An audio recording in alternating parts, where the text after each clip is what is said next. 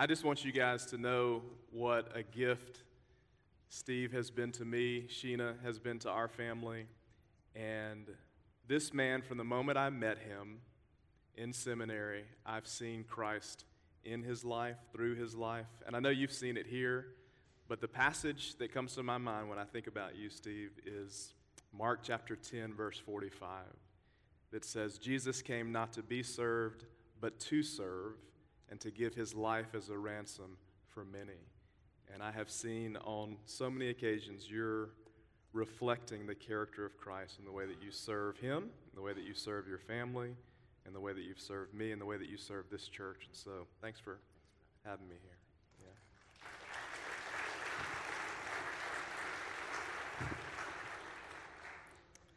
Well, it is so good to be with all of you today. And just this morning, as I, as I woke up, and I thought, you know, I'd love to pray for you just in a, in a way that might be a little different. I, I thought of Psalm 91. Are you familiar with Psalm 91? I'm just going to open up Psalm 91, and I'd love to pray for you. And I'm going to ask, would you stand?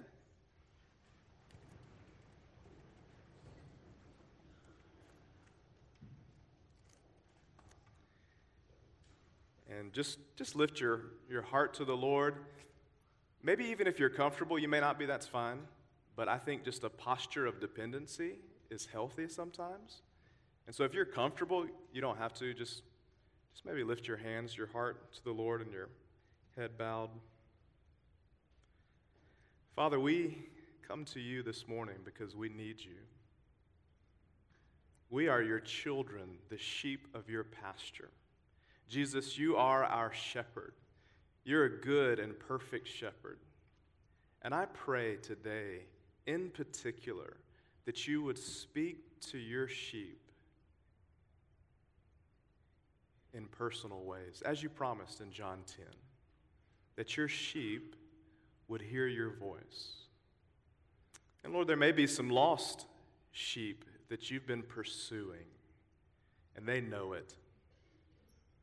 You've been pursuing their hearts, and you've brought them here today to speak to them tenderly and gently and powerfully. And so I just pray you would bring them home and that they would come running home to you in their hearts, in their minds, that you would liberate, that you would free, that you would rescue. Lord, the darkness in this world can be so tangible at times, but even the darkness is light to you. Lord, we know that we wrestle not against flesh and blood, but powers and principalities. But even the demons tremble at your voice. And so I pray this morning in your name, Jesus. And we just run to dwell in your shelter. You are the most high God. There is none above you here in Hingham. There is none above you in Boston. There is none above you in Bangladesh. There is none above you in Baghdad. There is none above you in Birmingham. You are the King of kings and the Lord of lords. And even now, God, I see that beneath the eagle, yes, there's an elephant and a donkey, but you are the lamb. And it's your kingdom that will rule and reign forever. And I pray that your kingdom, even in this room, would come and that your will would be done and that our allegiance would be to none other ultimately than to you.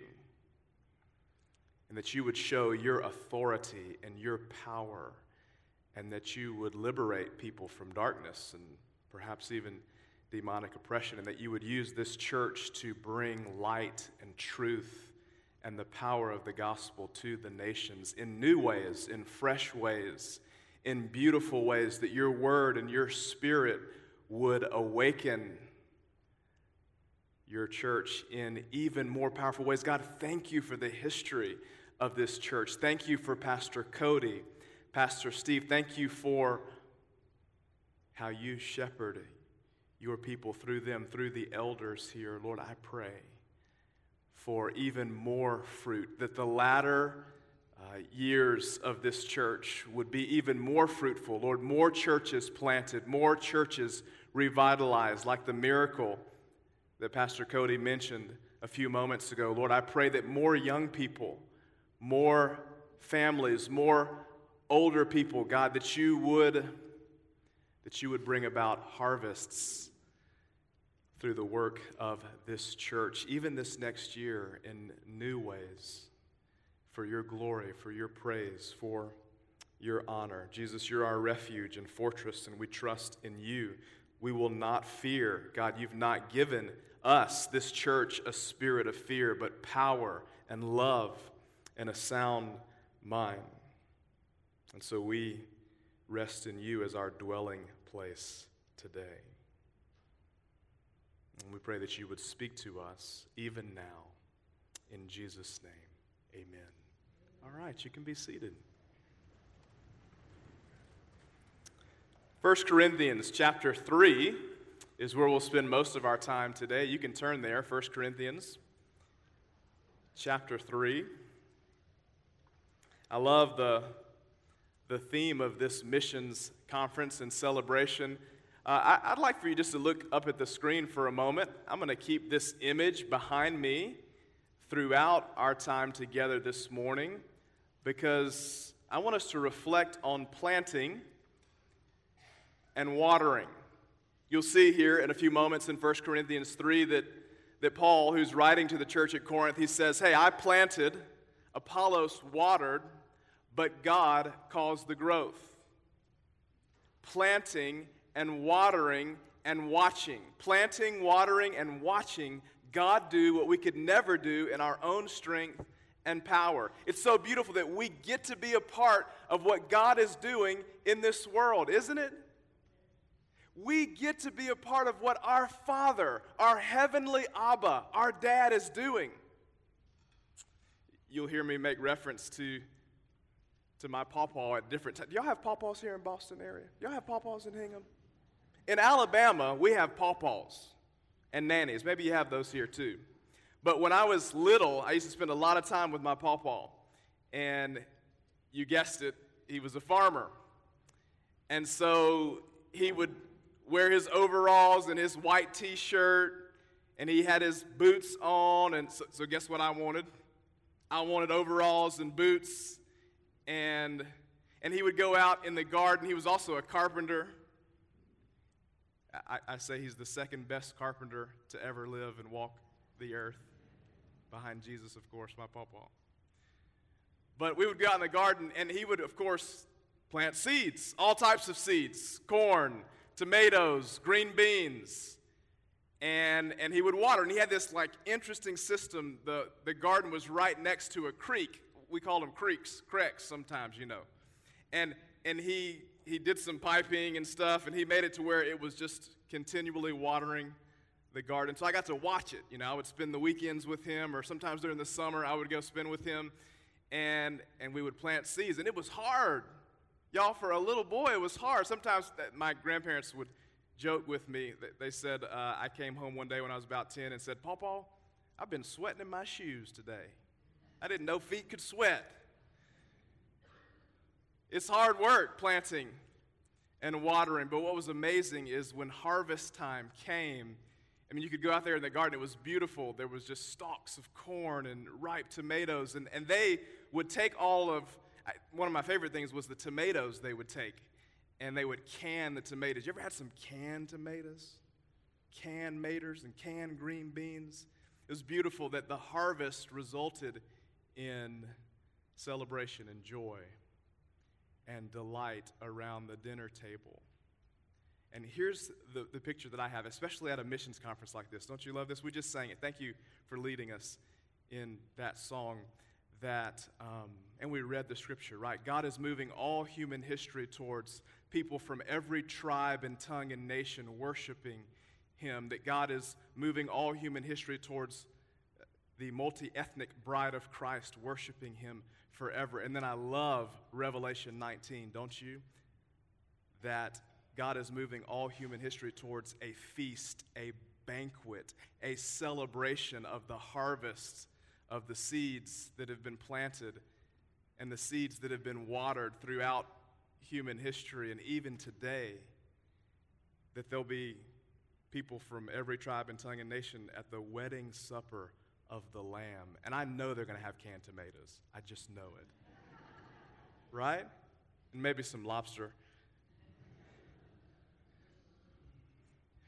Why? Because God is a good God. He's a good God. And He loves the people of the world, He loves the nations. And He is concerned, no doubt, that we think about Him accurately and precisely and rightly. And so theological and doctrinal precision is very important, it's essential. But so is missiological passion and fervency. Jesus came to seek and to save the lost. And so we are most like him when our hearts are burdened, like Paul's was. Remember when he prayed? He prayed for the lost with tears. He prayed for the lost with tears. I mean, he knew that God was sovereign. We know that God is sovereign. There's no question about that. But he felt something about God and he felt something about people. He loved people. And you love people. I've seen it already. I've met so many of you. And I've heard stories already of seeds that you've planted and seeds that you're watering and churches that you've been a part of planting and churches that you've been a part of revitalizing. And I just pray that this morning your commitment this next year would be even more passionate and more fervent. Romans 12 says if you're going to lead, you ought to lead with zeal. And that zeal only comes from the Spirit. And the Spirit is alive in this church. He's alive in your lives. And I see it in the way that you sing. And I see it in the way that you love.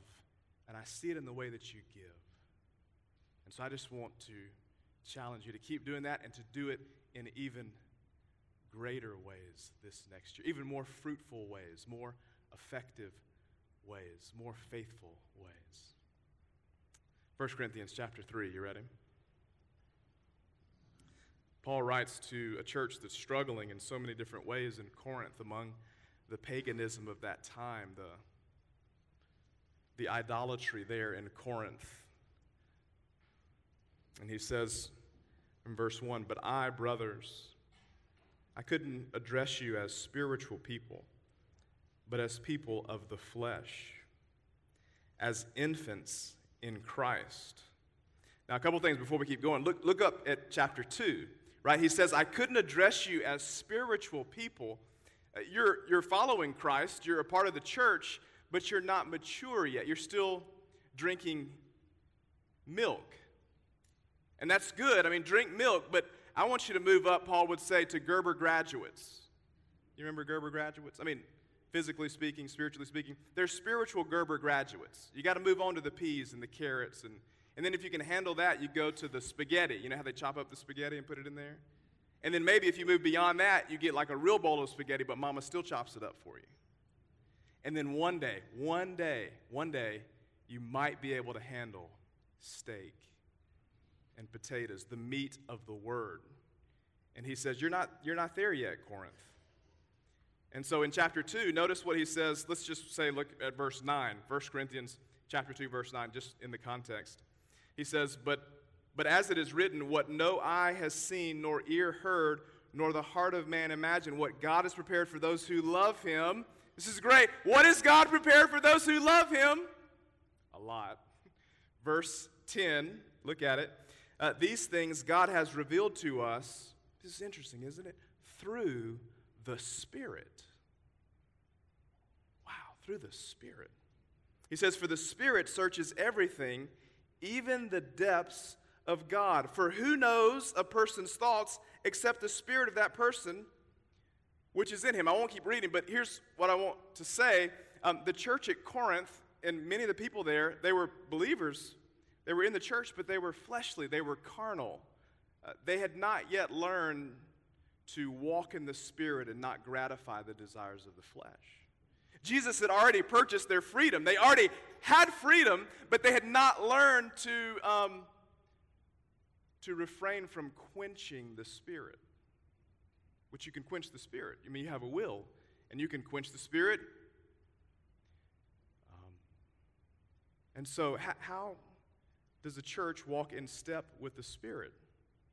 He says, here's one way you don't do it. Look, for example, in verse 2. Uh, I fed you with milk, he says, not solid food, for you were not ready for it. And even now you're not yet ready. For if you are still, you're still of the flesh. For while there is jealousy and strife among you, are you not of the flesh and behaving only in a human way? For when one says, I follow Paul, and another says, I follow Apollos, are you not being merely human? I think about a wonderful conference like this, and so many people that we heard preach, teach, share testimony yesterday. And even already, you've heard from so many voices. There's a tendency that we have as human beings to, uh, we all like certain styles, certain uh, people, the way that they share, the way that they talk. And the, the fleshly side of us wants to elevate one teacher, one preacher, one leader and then that brings strife and jealousy and conflict. And Paul is saying, Don't you realize that's carnal, that's fleshly? Don't you realize that, that what brings us together as believers is Christ? Is Jesus. Look at verse 5. He says, um, or verse 4, he says, For one of you says, I follow Paul, I follow Apollos, so you're not being merely human. Verse 5, what then is Apollos? What is Paul? They're just servants through whom you believed as the Lord assigned to each one. Now, you know, you know Paul. You know, Paul was messed up in so many ways until Jesus rescued him. And then, even after Jesus rescued him, he's still a mess that's being made into a masterpiece. And Apollos, the same is true. They're both different. They had different backgrounds, different gifts, different abilities. They're both messes. I mean, Apollo had to learn from Priscilla and Aquila, they, but, but Jesus is making a masterpiece out of them, and, and Jesus is the focus, He's the emphasis. Could I tell you a little bit about my mess? Can I tell you about my mess? So, My mother grew up in a small country town in rural Alabama called Winfield. Winfield. And she grew up in poverty. My, my grandfather, my pawpaw that I told you about, uh, before he stopped drinking when I was 10, he was a roaring alcoholic. I've heard stories of him throwing up blood but occasionally, my mom would go to a local church in their area in that small country town, and she actually started taking piano lessons when she was a young teenager. And sadly, one of the ministers who was teaching her piano sexually molested her as a child.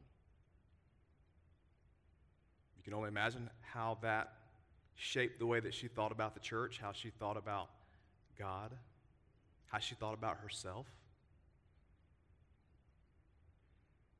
It began a journey of wandering and away from God, away from Christ, away from the church. She, she tried to find her identity in places like all of us do because we live in a messed up world, a messy world that our God entered into because he runs to the messes, to the darkness to bring his light. And she began to try to find in men, in friends, in people, in, this is weird, isn't it? In sexuality of which she was hurt by. And so she met a man that showed her some attention, and she got pregnant with me as a teenager. Here's what makes the story a little bit more interesting is she came from the, the white side of Winfield, and this man that she had met who was a student there at the school, he was, he was black. Now, let me tell you a bit about my dad's story, my birth father's story. Uh, they were poor also.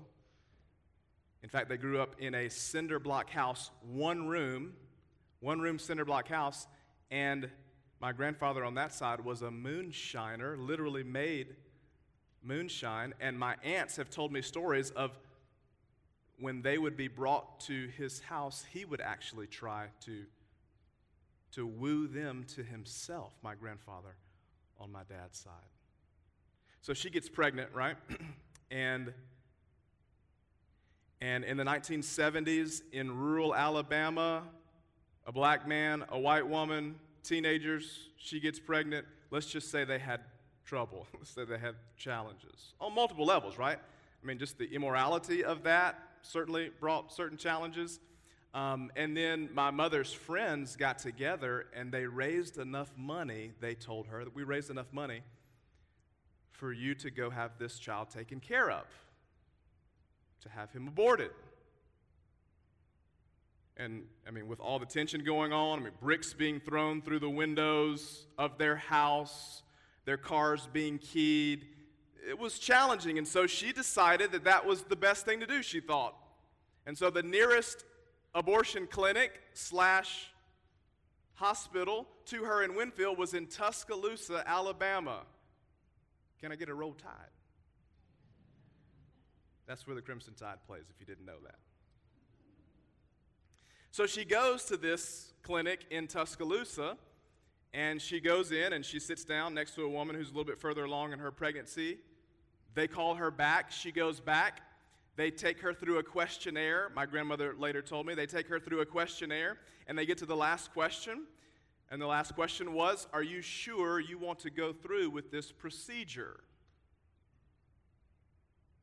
And my grandmother said it just kind of clicked with my mother because she had sat next to a woman who was a little bit further along in her pregnancy that what was inside of her was a child, was a life.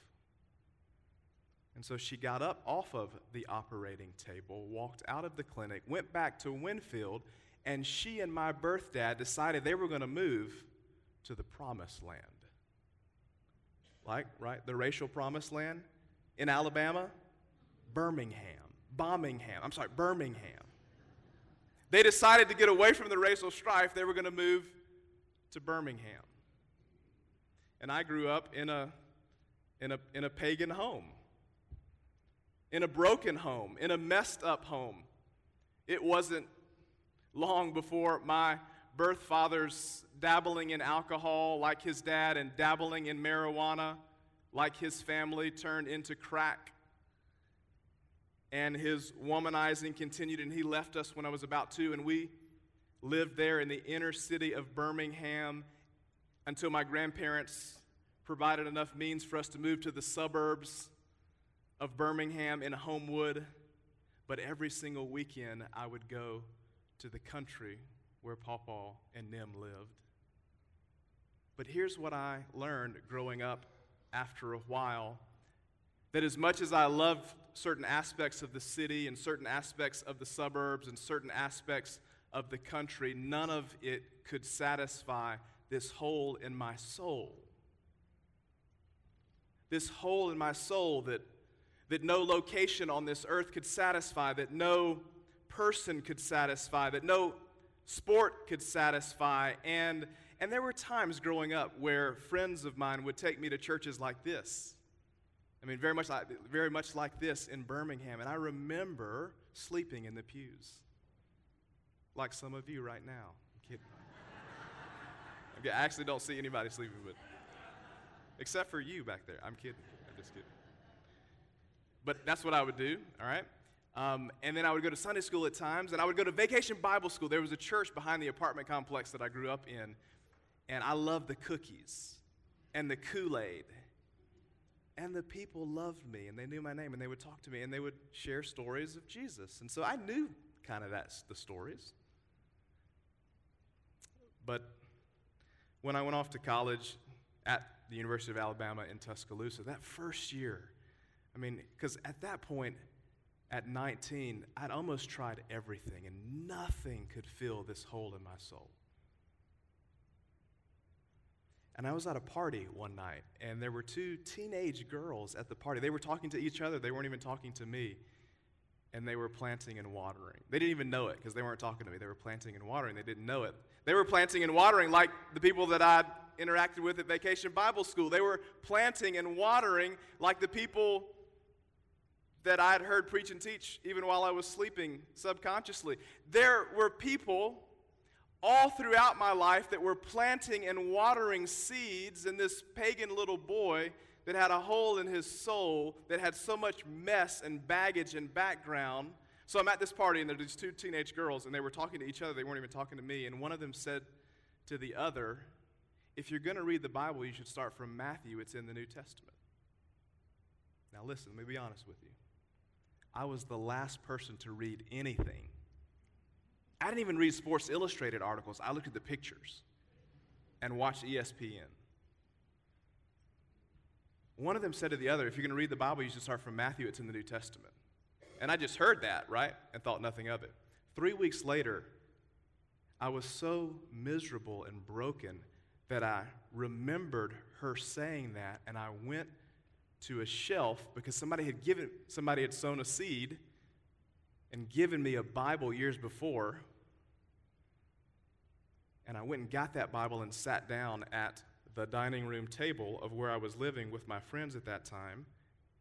And I opened it up. Guess where I opened it up to? Yep, Ezekiel. I'm kidding. So I literally had to look at the table of contents and find the page number, Matthew, turn to Matthew. And you know, the first chapter, this is not like the best place to start anyway. I turn to the first chapter, and it's the genealogy of Jesus Christ. And I kept reading. And here's what's amazing I had no idea what it meant, the genealogy of Jesus, but here's, here's part of what God was doing. What I needed most is to know that my identity was not in my brokenness. My identity was not even in my mixed up ethnicity and confusion. My identity was not in my family tree, not in my genealogy. My identity was the fact that there was a God who made me and He's the same God that made you. And here's the reality me and Steve, he may not have told you this, but me and Steve have the same daddy. I mean, it goes back pretty far. And you and I have the same mama. In fact, all of us are united under the Creator God who made all of us in His image, and we are the human race. And not only is he the God of creation, here's what he was doing at that dining room table. He was revealing himself to me not only as creator, but as redeemer, as rescuer, as savior, as liberator. Now, I wouldn't have been conscious of it at the time, but I needed to find my identity not in sports, not in girls, not in education not in race, ethnicity, not in anything, not in anything this world has to offer. I needed Christ.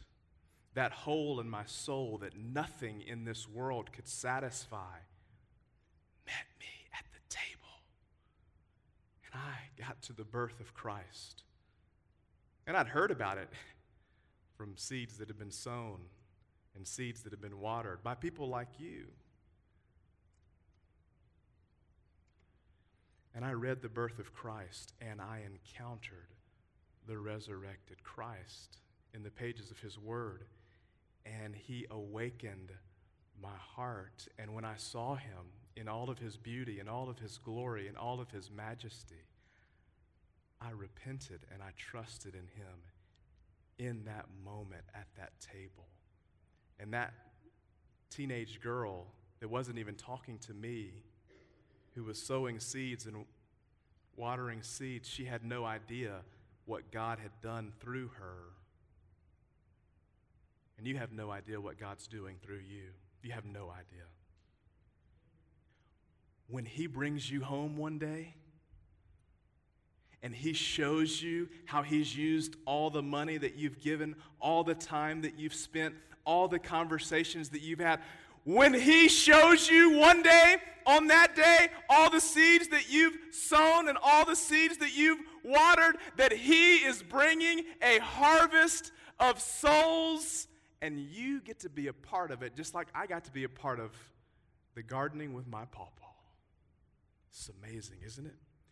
You and I have the privilege of working with our Father. What else would you rather do? What's the purpose of your life here on earth? To know and love and glorify God, to know and love and honor people. Well, how can you do that? I'll tell you, I'll tell you how you can do it. Plant seeds, water seeds, share the best news that this world has to offer, the good news of Jesus. Tell stories of Jesus. Have conversations about Jesus. Just weave it into everything that you do. Let him live his life through you.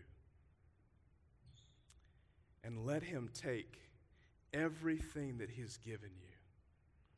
And just even this morning, just as an offering and sacrifice of praise, just give it all to him. Lord, whatever. You know, I heard the story. Randy Alcorn wrote a great book called Money, Possessions, and Eternity. And in that book, he tells the story of a real estate agent in the California area, if I remember rightly. And she had amassed a, a real estate portfolio. And she was quite wealthy, and she had a lot more wealth in that real estate business. And one day she was at a conference, a missions conference, and, and God spoke to her heart. And He gave her a number to give, and she was shockingly surprised. And she wrestled with it for a while. Lord, are you sure you want me to give that much of the wealth that I have in the real estate that I have? And God just spoke to her heart and said, Yes, I want you to give this amount. Well, she wrestled with it for a few days and she decided to resist the Holy Spirit. And you can, right? I mean, God's sovereign, no doubt, and human beings are responsible, and you can grieve the Spirit, you can quench the Spirit. You and I can resist the Holy Spirit. And she did. She decided to because she knew better. She thought. And if I remember rightly, this was right on the pre- precipice of the financial meltdown of the United States in 2007 2008, and she lost everything. She could have invested in the kingdom of God, she could have increased her eternal portfolio. I mean, some of us think we're long range planners, right? You got a long range plan? 60 years, 70 years? Awesome. How many of you in the room have a 7,000 year plan? How many of you have thought about how you're going to invest all that God has given you into eternity, into a kingdom that will last forever? Yeah, you ought to think about the next 10,000 years. And here's the thing you and I never know what tomorrow might bring. You don't know how long you have to live. You and I need to listen to the Spirit of God through the Word of God, but also in personal ways. What do you need to give today of your time, of your energy? Who do you need to talk to?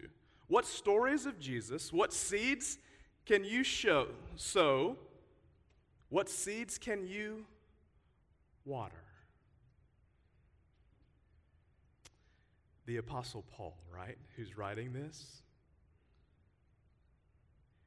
there was a time, you know the story, when he was persecuting Christians. But one day, he just so happened to be next to a man that was being stoned to death. Stephen, you remember? And the light through Stephen's life shone so brightly, even when they were pelting him with stones. And Stephen, remember, looked up to heaven. It's amazing. And Jesus, who had sat down at the right hand of the Father, remember, at his ascension, stood up and honored the seeds that Stephen was sowing. And Stephen died and he went home to be with, with Christ. And in that moment, his spiritual legacy lived on. I don't know how long you're going to live, but I know this that if you're steadfast, immovable, always abounding in the work of the Lord, your labor in the Lord is never in vain. 1 Corinthians 15, at the end of the chapter. There are things that you can do today, there are decisions and choices that you can make today that will have eternal significance, eternal impact. Don't let anything on this earth, don't let anything in this world prevent you, keep you from living fully, totally, sold out to Jesus who loves you and gave himself for you. Paul, who was there as Saul when Stephen was stoned, a little while later, encountered Jesus supernaturally, and Jesus spoke to him, and Paul was blinded. And in Acts chapter 9, we, we read about a man named Ananias. And God spoke to Ananias, by the way, in a vision and says, I want you to go talk to Paul, this man that I've just I've just transformed and begun to work in his life. And Ananias says, I'm not sure, I'm not sure about that. You know, I've heard about him. And the Lord said, No, Ananias, I want you to be a part of what I'm doing in Paul's life, and you get to be a part of it. I want you to go pray for him. Pray for him? Oh, yeah, I want you to go pray for him. And, and so Ananias obeys God with fear in his heart, and he prays for Paul, and God removes the scales from Paul's eyes, and he uses a man named Ananias. And I, am just going to probably venture to say there are probably some Ananiases in this room. And you might not ever uh, shake up the nations. You might not ever be a frontier, you know, frontline church planter in, in unreached people groups, but you never know how God is using your prayers for people, for the lost, for his church, for the mission. And so, actually believe one day when you stand before the Lord and he shows you all the ways that he's used you, your delight and pleasure will be so full in him. And he's going to say, You know, I'm a good God, and I was using you in all of these ways. And I think part of the joy is him showing us how we got to be a part of our Father's work our Abba's work. We got to go to work with him. Where did we go to work for him? In the farm. In the farm. Doing what? Sowing seeds, water. He doesn't need us. My papa didn't need me. He doesn't need us. He wants us to know the joy of being with him and by his side, to know the joy of fulfilling his mission. Can I tell you one last story? Jesus, in John chapter 4, he met a woman who was there at the well. And remember, she was messed up. She had a lot of mess in her life and background. And she, she was a Samaritan. But Jesus didn't care about any of that. He didn't care about any of that. He met her right there. And he spoke straight to her heart because she was looking for something that the wells of this world could never satisfy. That's what she was looking for, something that the wells of this world could never satisfy. And so Jesus says, Listen, you keep drawing from this well, and you're going to continue to be thirsty. But if you drink from the water that I have for you, you'll never thirst again. I'm not going to tell the whole story, but she eventually recognizes who she was talking to the water of life, the living water, and she drinks and she's satisfied. And what does she do? One woman, she goes to her village. Do you remember the story? Look at it with me. John chapter 4. She goes to her village of Samaria. And listen to what it says. John chapter 4, verse 35.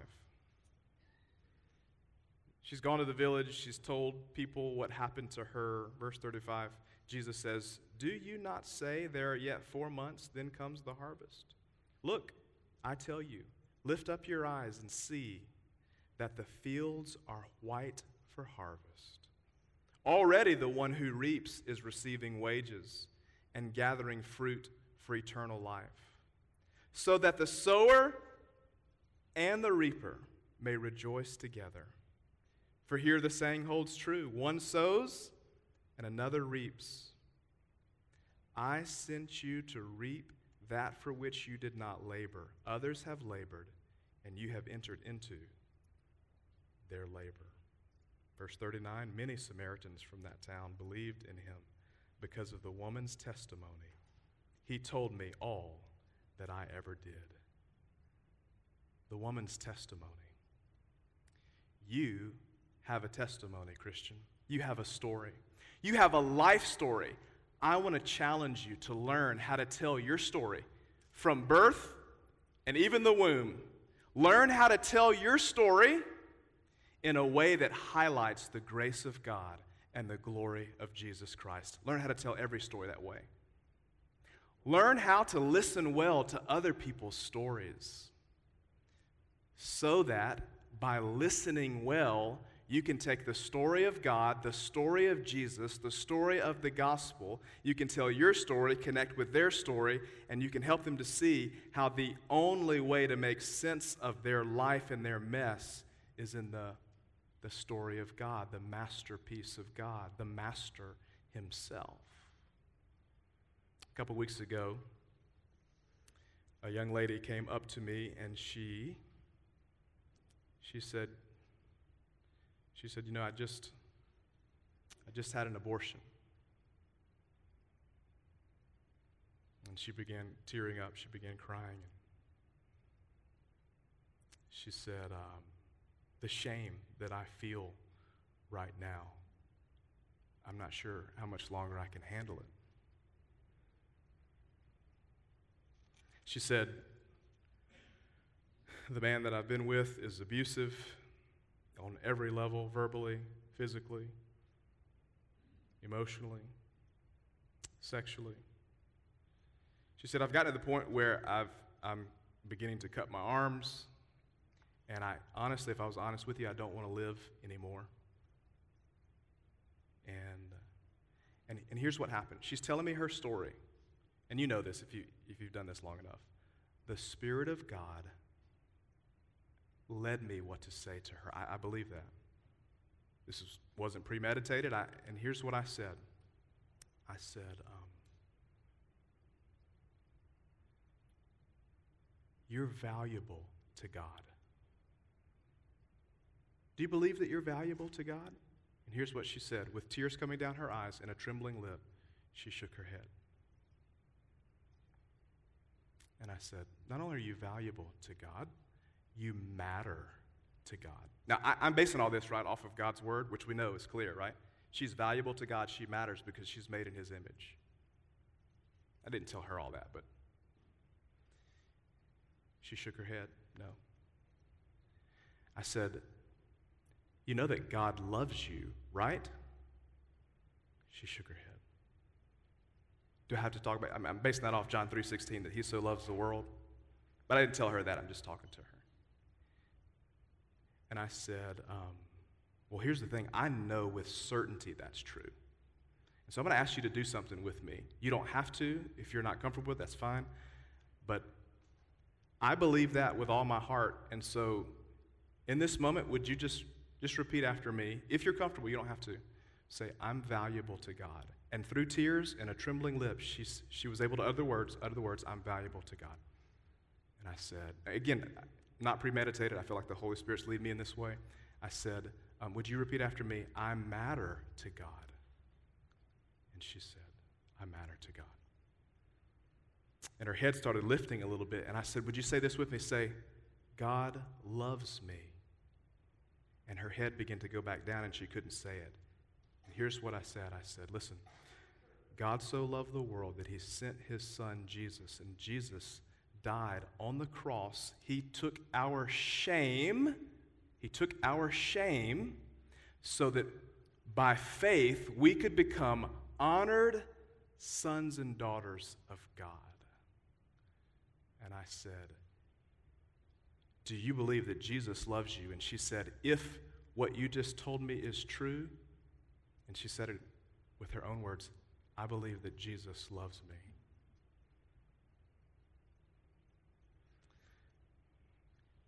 And she said, I have not felt peace like this in my entire life. Here's what Jesus does He takes our shame,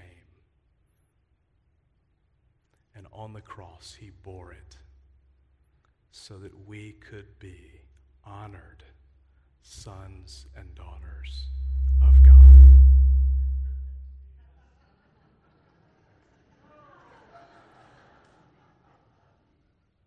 I should probably stop there. if you've never trusted in Jesus Christ, I encourage you to surrender, turn away from your sin, and put your faith in Him today. If you have already trusted in Christ, I want to challenge you to spread the best news of the shame canceling Savior to the nations and to give everything to Him. Let's pray. Father, thank you for your Son, Jesus, in whom we find rest and peace. And God, all around this facility, there are people that are in anxiety and fear and depression, suicidal ideation.